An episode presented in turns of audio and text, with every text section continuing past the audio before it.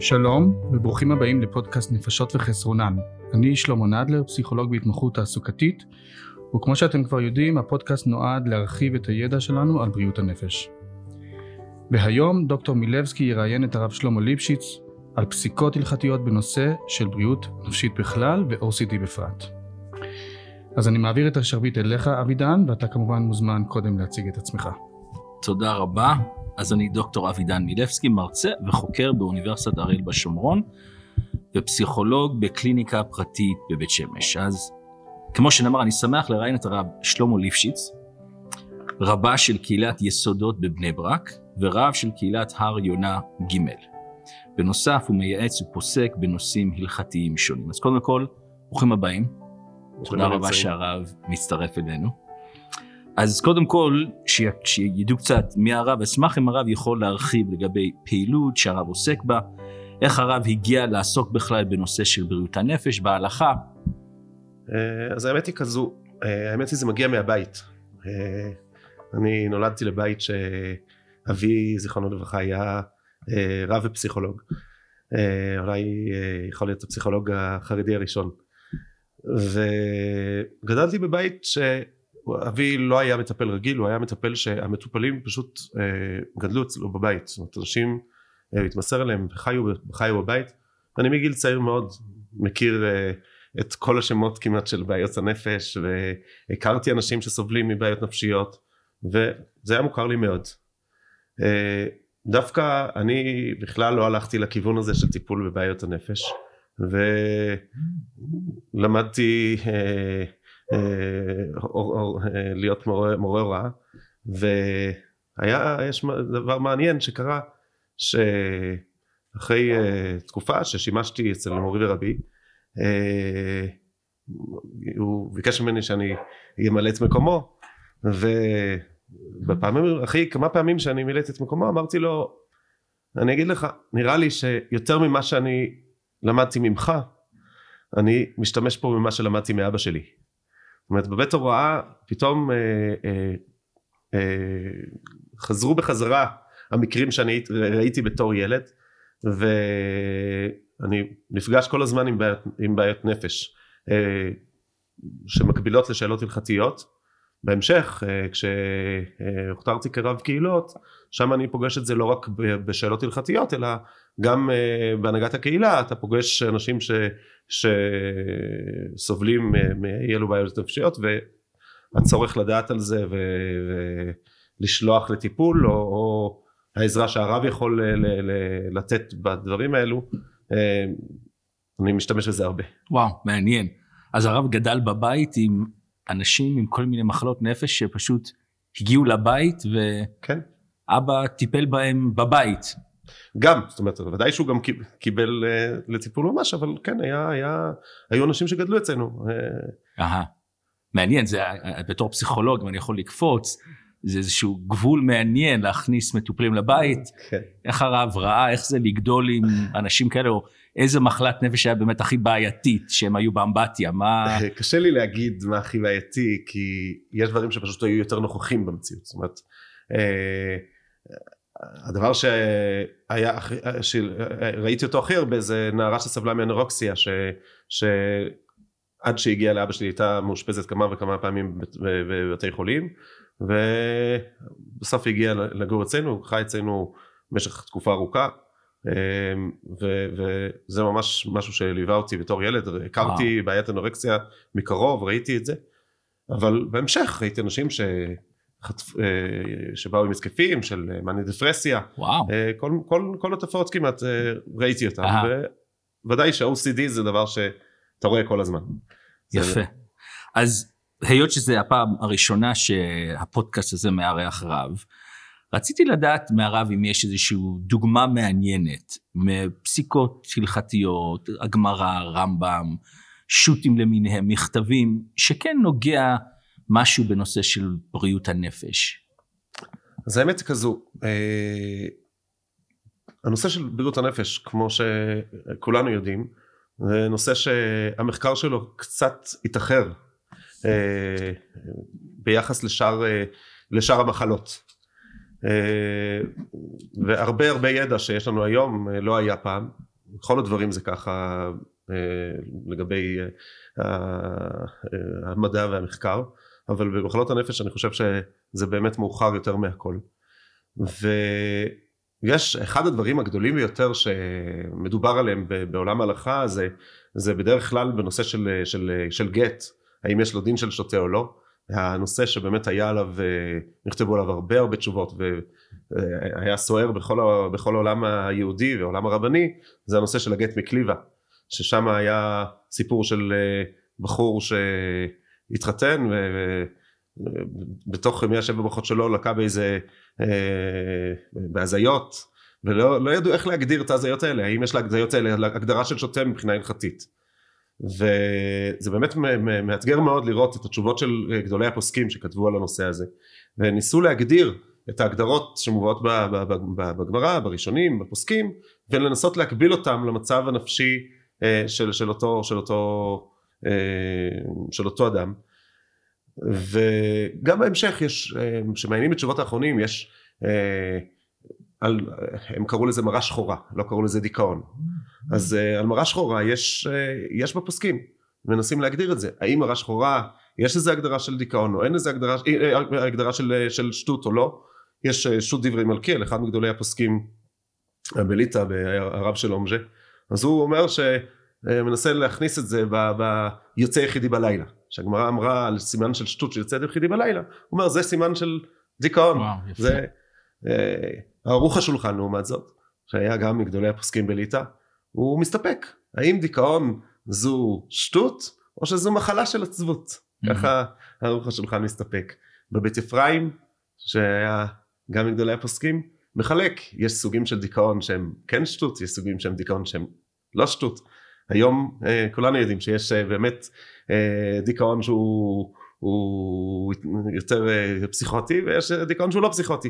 אבל באמת רואים שהפוסקים אה, אה, הרבה דנו וניסו אה, לדלות מתוך אה, המקורות הגדרות הלכתיות לשוטה אבל הכל בדרך כלל היה כשדיברו על גיטין שדיברו על אה, יש על פתי בהלכה האם פתי חייב אה, מצוות או לא שזה גם ההגדרות הן הגדרות קשות, mm-hmm. הגדרות קשות ו, וגם לא, לא מפותחות כמו שאנחנו יודעים היום את, את החילוקים הגדולים בין סוגי הפצעים. אה, אבל יחס ממש אה, למחלות נפש כמו שאנחנו יודעים היום כמעט ואין. יש איך, איך היחס לעולם הנפש, יש תשובת רשב"א שמעניינת מאוד, זה בתשובות המיוחסות לרמב"ן בסימן רפ"א, אז הוא מתייחס לאדם שהתמכר להימורים. ונדר נדר לא, לא לשחק יותר mm-hmm. ואז uh, הוא נהיה, נהיה חולה לו, הוא, נהיה, הוא נהיה חולה במחלת נפש זאת אומרת הוא היה, הוא, הוא השתתה, הוא נהיה שותה ופעם אחת הוא שיחק וזה עזר לו, זה הוציא אותו מהשטות שלו אז הרשב"א מדבר על זה האם מותר לו לעבור על הנדר שלו בשביל להתרפא ברפואת הנפש והרשב"א מתבטא שם ש, שמותר לו כי זה פיקוח נפש. זאת אומרת יש, יש תשובה ברשב"א mm-hmm. שרפואת הנפש זה פיקוח נפש. יש גם פוסקים יותר מאוחרים בגוס מוישר, משה פיינשטיין אה, אה, כותב גם כן שפיקוח, ש, שמחלת נפש זה, זה, זה, זה נקרא פיקוח נפש, הוא מתיר בעקבות זה, זה לאישה מסוימת אה, במצב מסוים כמובן, אי אפשר, צריך לדעת על, על מה נכון. מדובר, אבל במקרה מסוים הוא מתיר לאישה לאכול ביום כיפור, כשהוא שהיה החלטה רפואית שהדבר הזה יגרום, יכול לגרום לה למחלת נפש, וואו, מעניין. הוא התיר, התיר לה לאכול ביום כיפור. אבל הכל זה בגבולות האלה. לא מצאנו התייחסות מספיק ל-OCD למשל, אין התייחסות בכלל. אני על כל פנים לא מצאתי, לא מצאתי הנה ראייה, אבל לא, לא מצאתי. יפה, אז זה גשר טוב לתוך הפרק הזה שלגבי הפרעה טרודנית כפייתית, או מה שאנחנו יודעים OCD, אז רק דוגמה אחת, ואז ניכנס ל... שאלות לגבי אמונה והלכה, אז זו הפרעה שמאופיינת במחשבות טורדניות והתנהגות כפייתית בכל מיני תחומים. אז למשל, מטופל שהיה לפני הרבה הרבה שנים, שכל פעם שהיה לו איזשהו כאב ראש, או כאב לו הבטן, הוא חשב שיש לו מחלה הכי נדירה, ושהוא ימות תוך כמה שבועות, והוא ממש בלי גוזמן, מטופל שהיה לפני כמה שנים, כמעט כל שבועיים הוא היה הולך לבדיקת דם, לבדוק שוב פעם ולבדוק שוב פעם, מחשבות, כל פעם כואב לו הראש, מה זה, וממש פעמיים בשנה הוא היה הולך ל-MRI, ו-MRI פעם בכמה שנים זה בעייתי מבחינת הקרינה, אבל ממש בלי גוזמה כמה פעמים בשנה לבדוק שוב ולבדוק שוב. אז זה דוגמה בהקשר לרפואה, אבל יש גם, כשזה מגיע ל-OCD, התחום של אמונה והלכה. אז למשל, אנשים שתמיד חושבים האם יצאתי ידי חובה, או כשאני יושב לפעמים בשטיבלח ויושב מישהו לידי ולוקח לו בלי, בלי גוזמה שתיים שלוש דקות להגיד את הפסוק שמע ישראל השם אלוקינו השם אחד הוא חוזר עוד הפעם ואהבת ואהבת לבדוק שהוא מאה אחוז יצא ידי חובה. אז בגלל שאנחנו רואים את זה השאלה שיש לי לרב האם יש דוגמאות למקרים שאנשים פנו לרב עם שאלות שהם כן נראו יותר נושא פסיכיאטרי פסיכולוגי ופחות עניין של התנהל לפניו במצוות ודברים כאלה. טוב, האמת שהשאלה כמו שהיא אה, נאמרת היא, היא בשבילי ממש אה, אני צריך להביא דוגמה?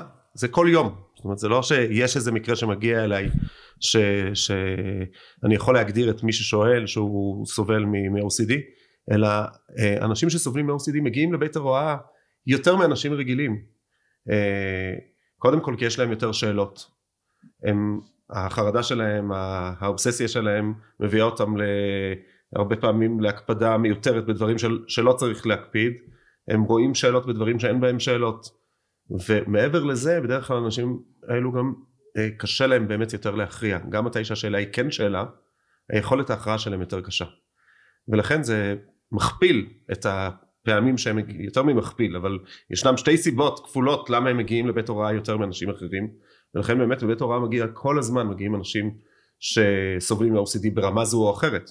איך, איך אפשר לדעת אם אולי הבן אדם מחמיר והוא רוצה ממש לצאת ידי חובה לכל הדייס ואיך רב יכול באמת לאבחן ש...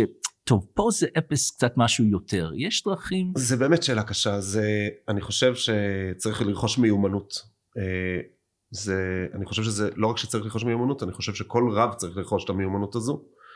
כי זה יכול מאוד להטות. אני לא אשכח, היה אה, פעם ישבתי בבית הוראה אה, לפני סוכות וישבתי וישב לידי מורה הוראה אחר, מורה הוראה מתחיל. והגיע לשם יהודי שבמקרה גם אני וגם הוא הכרנו את הבן אדם. והוא הגיע והוא שאל על האתרוג. והרב ענה לו תשובה נכונה האתרוג הזה הוא בסדר. אז הוא אומר לרב זה בסדר או מהודר אומר זה בסדר.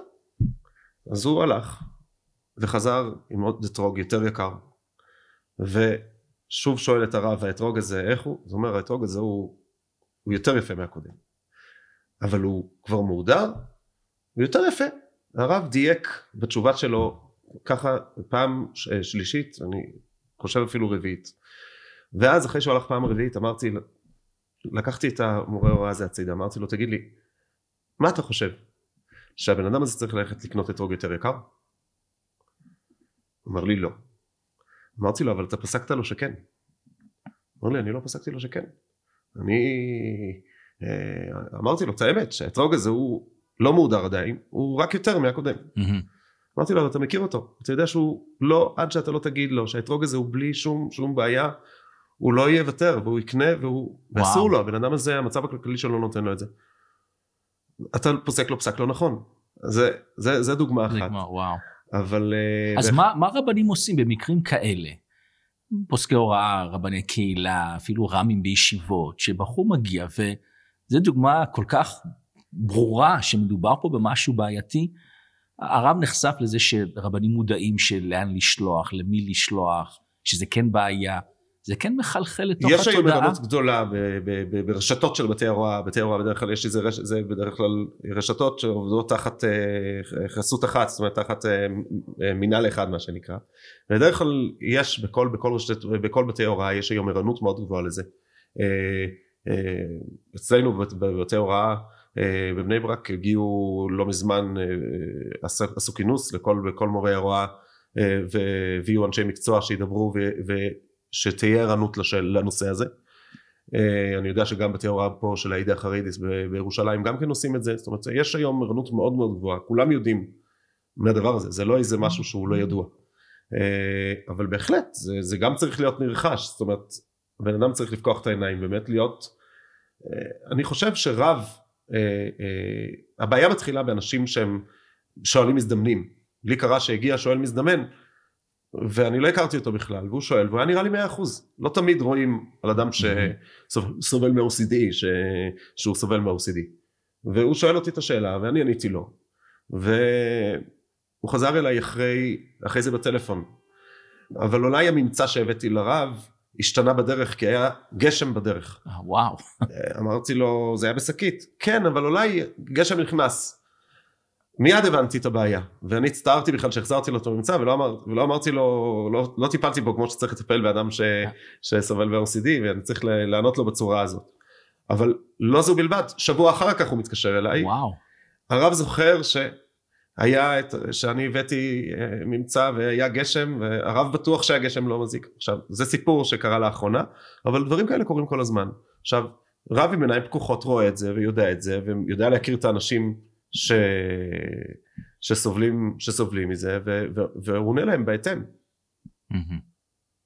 מעניין, אז אני, אני רוצה לחזור שנייה אחת כשמדברים על הנושא הזה וכשיש איזשהו קונפליקט אולי עם הלכה. אני אקח מדוגמה שהיה לי לפני כמה שנים עם מטופל עם OCD והוא התנהג בכל מיני התנהגויות לא בריאות וגם היו בעיות הלכתיות, תכנים בעייתיים באינטרנט והרבה מהמטפלים שהיו לפני זה שלאו דווקא התבססו על גישות מחקריות לטיפול אמרו לו שהוא חייב להפסיק מיידית וזה גרם לו להרבה בעיות הוא לא יכל להפסיק מיידית. ואז כשהוא הגיע אליי יישמתי גישה יותר שמבוססת מחקר ובהדרגתיות לנסות להפסיק את ההתנהגות שהוא עשה שזה גם לא עשה לו טוב וגם לא היה מבחינת הלכתית בסדר ולאט לאט למצוא תחליף לזה.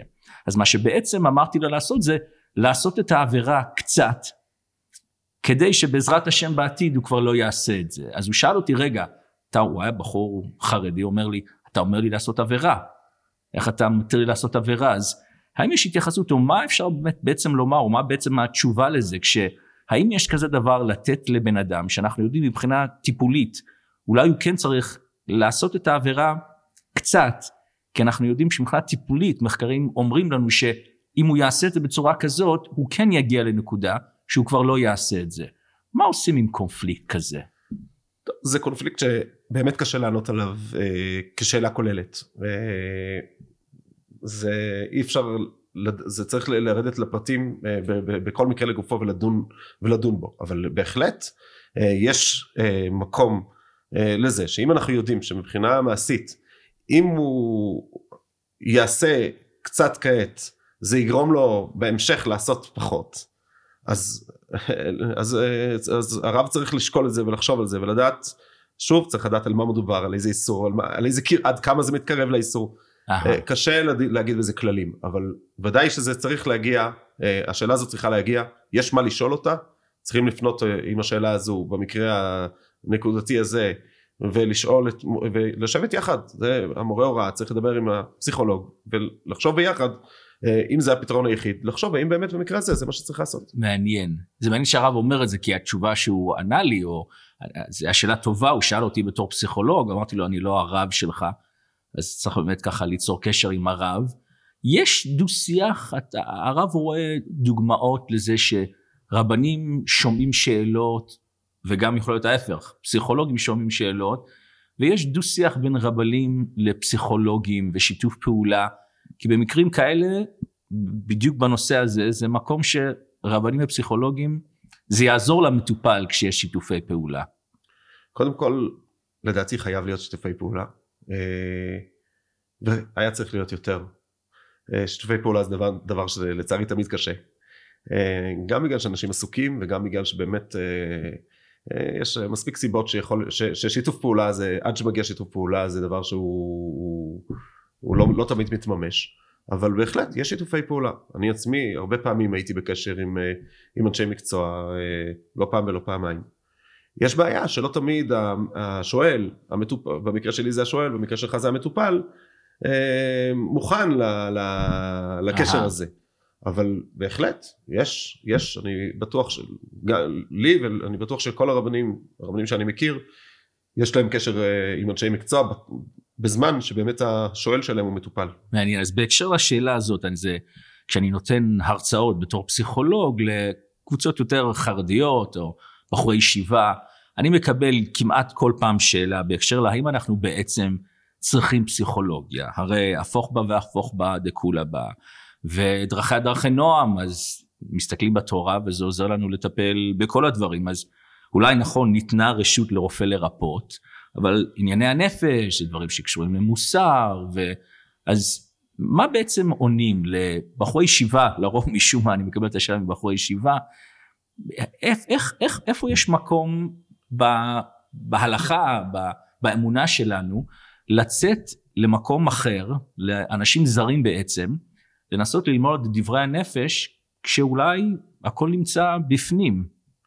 זאת אומרת, אתה שואל רק שהכל אולי נמצא בפנים, או גם איך אנחנו יכולים אה, להאמין במה שנקרא בחוץ?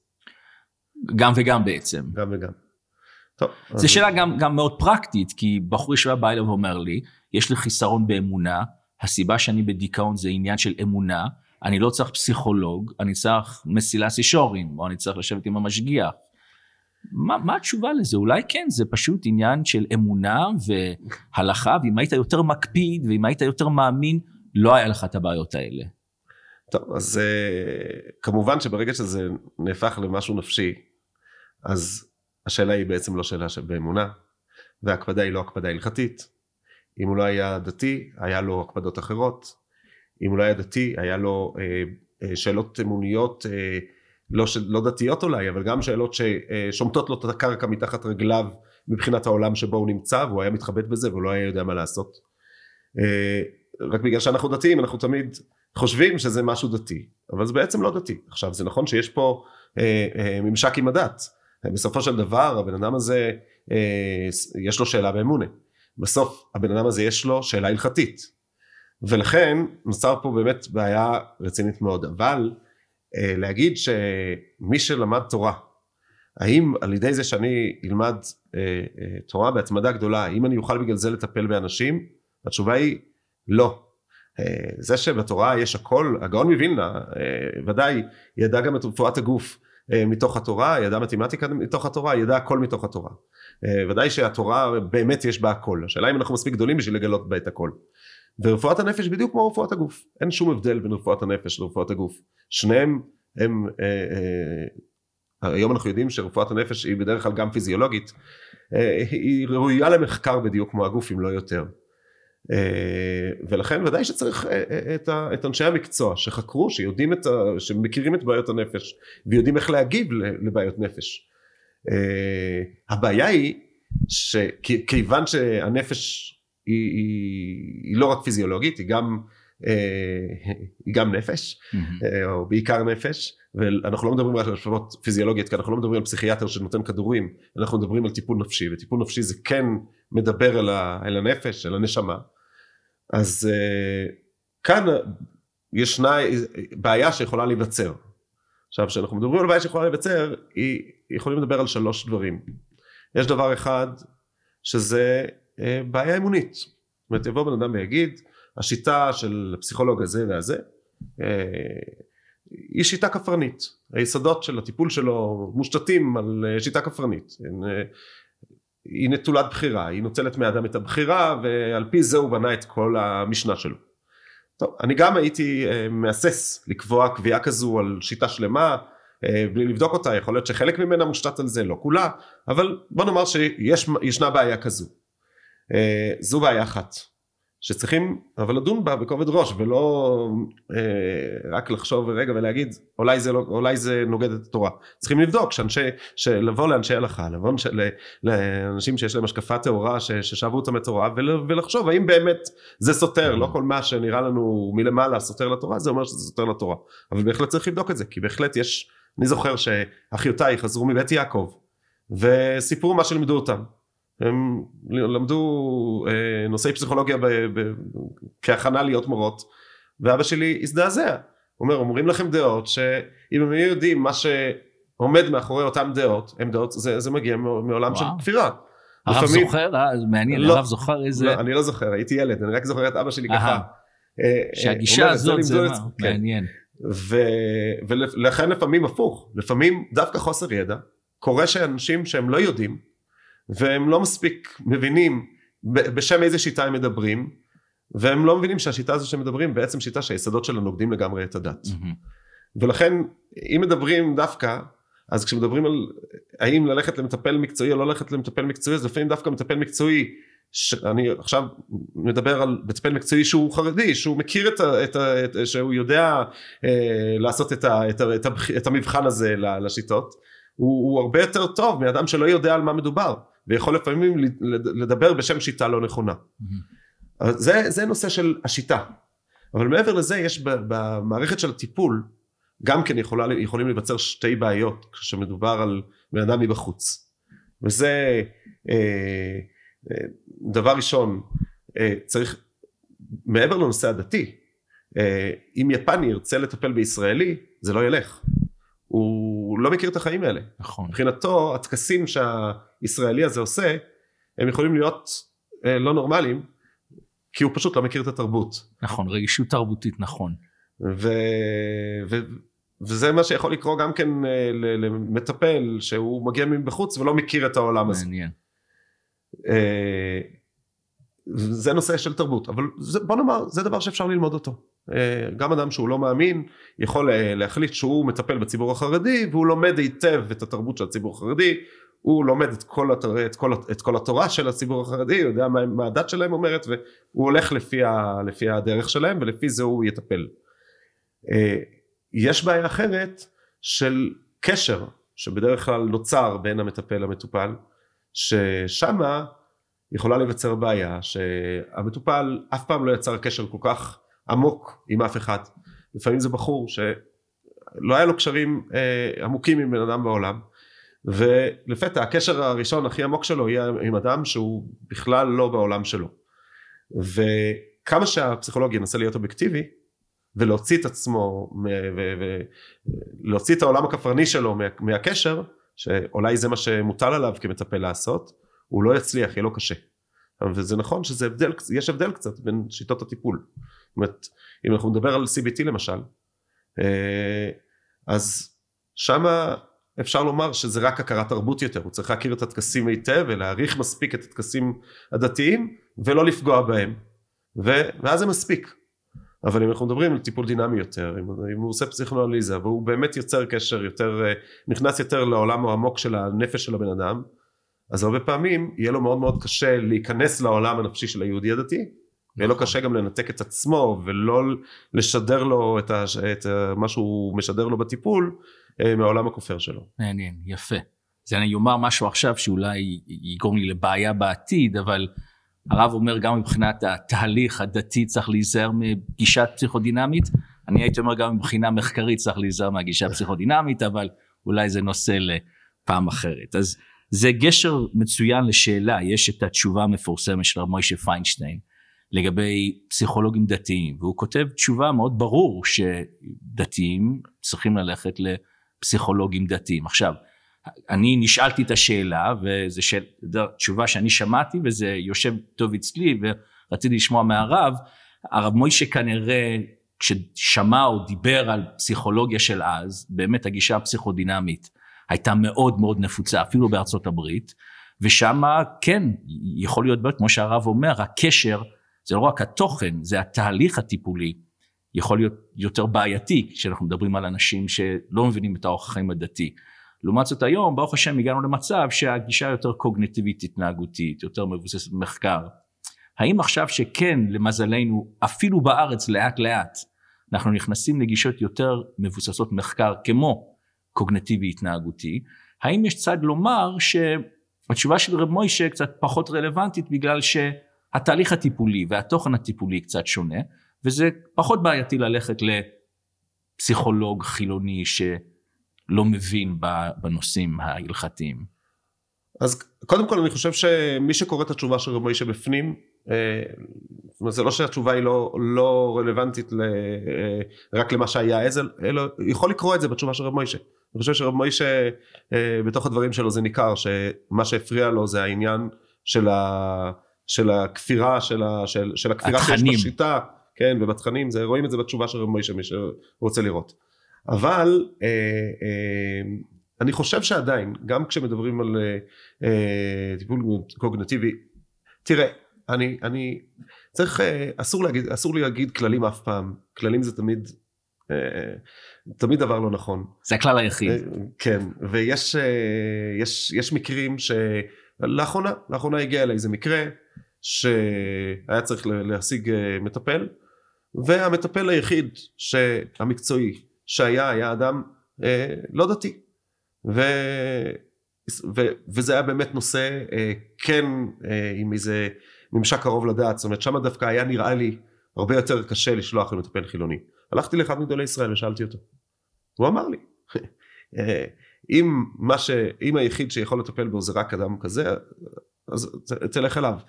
עכשיו, אני, אני תמיד, אני מדבר על זה, אני תמיד, יש אה, ידוע בשם רב חיים מבריסק, ששאלו אותו, אה, מה עדיף, אה, בעל תפילה ירא שמיים, או בעל תפילה שיש לו קול יותר יפה. אז רב חיים מבריסק אמר, בעל תפילה, שעדיף דווקא זה שיש לו קול יפה יותר. שאלו אותו, איך, ייתכן? כולם היו בטוחים שרב חיים יגיד שדווקא ירא שמיים יותר. רב חיים אמר, בעל תפילה קודם כל צריך להיות בעל תפילה. יש עוד תנאים שיהיה לו גם, שהוא גם יהיה ירא שמיים. אם יש לו קול יפה זה בעל תפילה. אהה. אחרי זה צריך לחפש את התנאים של ירא שמיים. עכשיו אני, כל שכן פה, זה אהה. חידוש, מה שרב חיים אומר זה חידוש.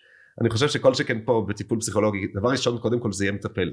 שיהיה ש- פסיכולוג. שיהיה פסיכולוג, שידע את העבודה, וקודם כל צריך לתת את הדגש שהוא באמת יודע לטפל הכי טוב שיש.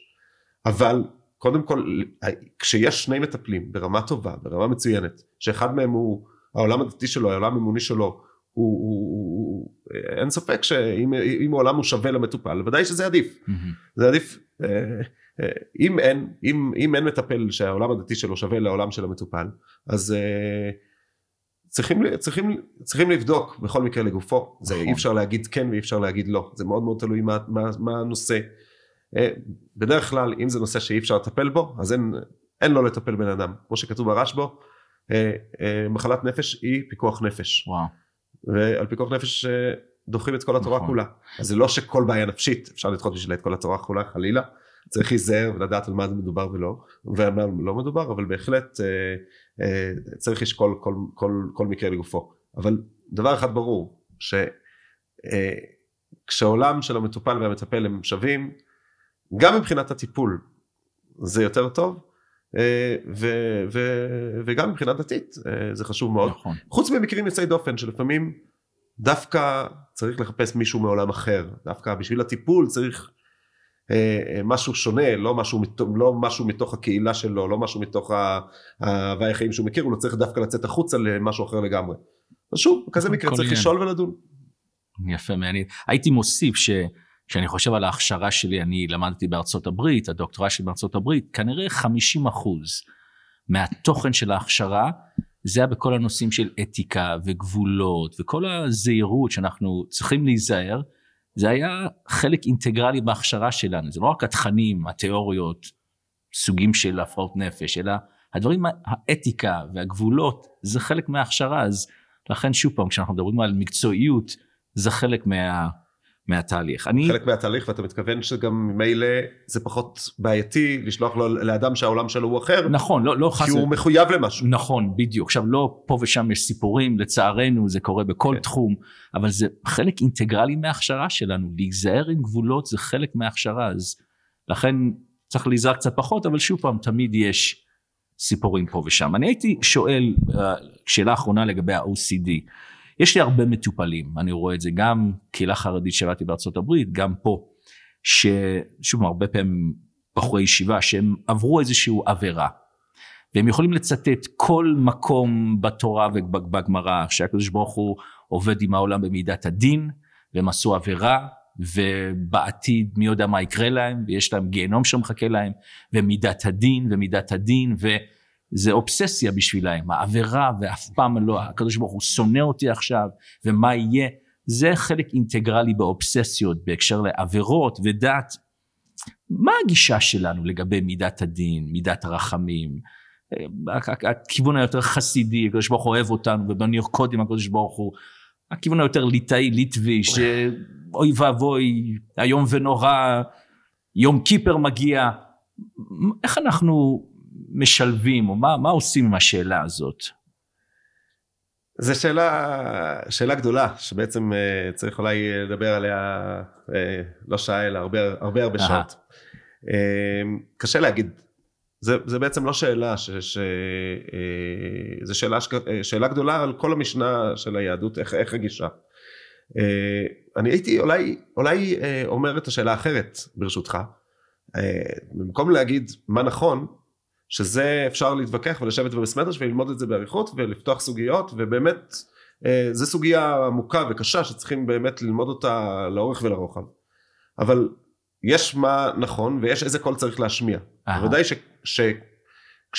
כשלומדים את חז"ל שלומדים גם את חז"ל וגם כשלומדים את, את, את, אה, שאתה הזכרת את הצד הליטאי של המפה ש, שאולי בישיבות הליטאיות אולי דיברו פחות אה, מה, מהצד הזה יותר אצל החסידים דיברו על אהבה ואצל הליטאים דיברו על מידת הדין אבל לא אתה יכול למצוא גם אצל הליטאים אה, כאלה שדיברו אה, שהשמיעו את הקול האחר ושני הקולות נשמעים. ו... למשל אפשר דוגמה כי אני חושב על כמה מטופלים שיעזור להם לשמוע דוגמה לספרות יותר ליטאית שכן נכנסת יותר לאהבה והקרבה ו...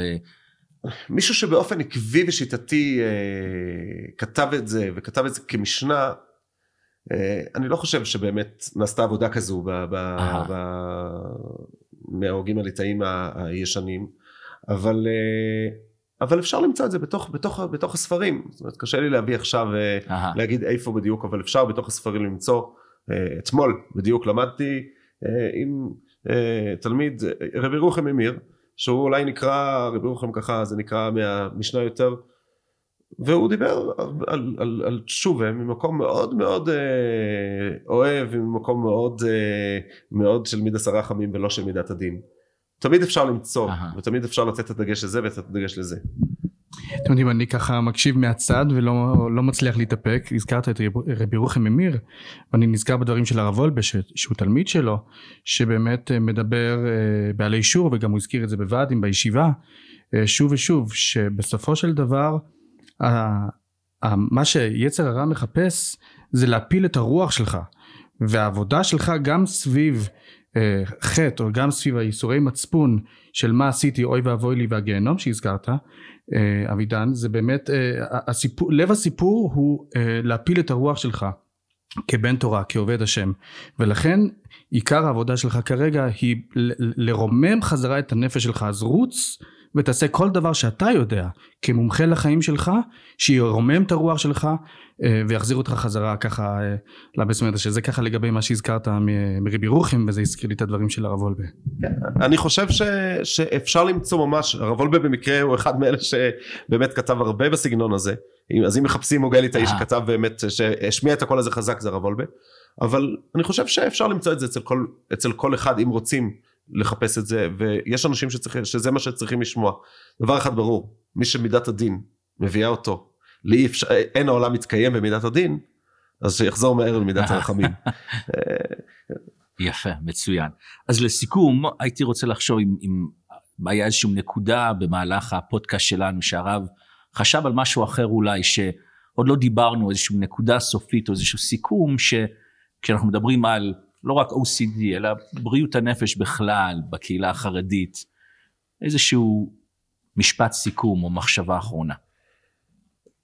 אני חושב שצריך אה, קצת יותר אה, לחשוב ולתת דגש על החלוקה הזו בין אה, מתי זה באמת צדקות, מתי באמת יש פה יראת שמיים, לבין מתי זה גובל בבעיה. צריך ערנות, ערנות לזה. אני דיברתי על מה שקורה לרבנים בבית ההוראה שהם פשוט רואים את זה בעיניים ואי אפשר לא להיות ערני לזה. אני חושב שזה צריך להיות גם בקהילה ערנות לזה. uh, הרבה פעמים מעשים שחבל שנעשים מקבלים עידוד ואחרי זה אותם אנשים שמקבלים את העידוד הם סובלים מזה והסביבה שלהם סובלת מזה. אני חושב, אני כאחד, כאחד מהתפקידים שלי כשאני עונה תשובות אני רואה בזה גם טיפול מניעה. זאת אומרת יש אנשים אה, האובססיה שלהם לא מתקדמת או אפילו לא מגיעה רק בעקבות זה שהם קיבלו אה, תשובות מוקדמות. הם לא גרמתי להם לא לעשות טקסים וממילא לא להגיע למצב שהם, שהם יגיעו לאובססיה. ואחרי זה גם שזה, שזה יפריע להם בחיים. וצריך ערנות לזה.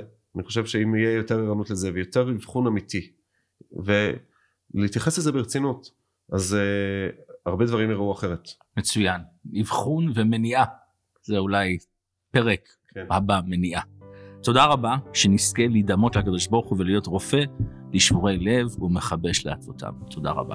אמן, תודה רבה גם לך. וואו, תודה. תודה רבה ויישר כוח לשניכם. אה, ותודה גם לכם, מאזינים יקרים, שבחרתם להקשיב לפודקאסט הזה ולהתראות בפודקאסט הבא, בעזרת השם.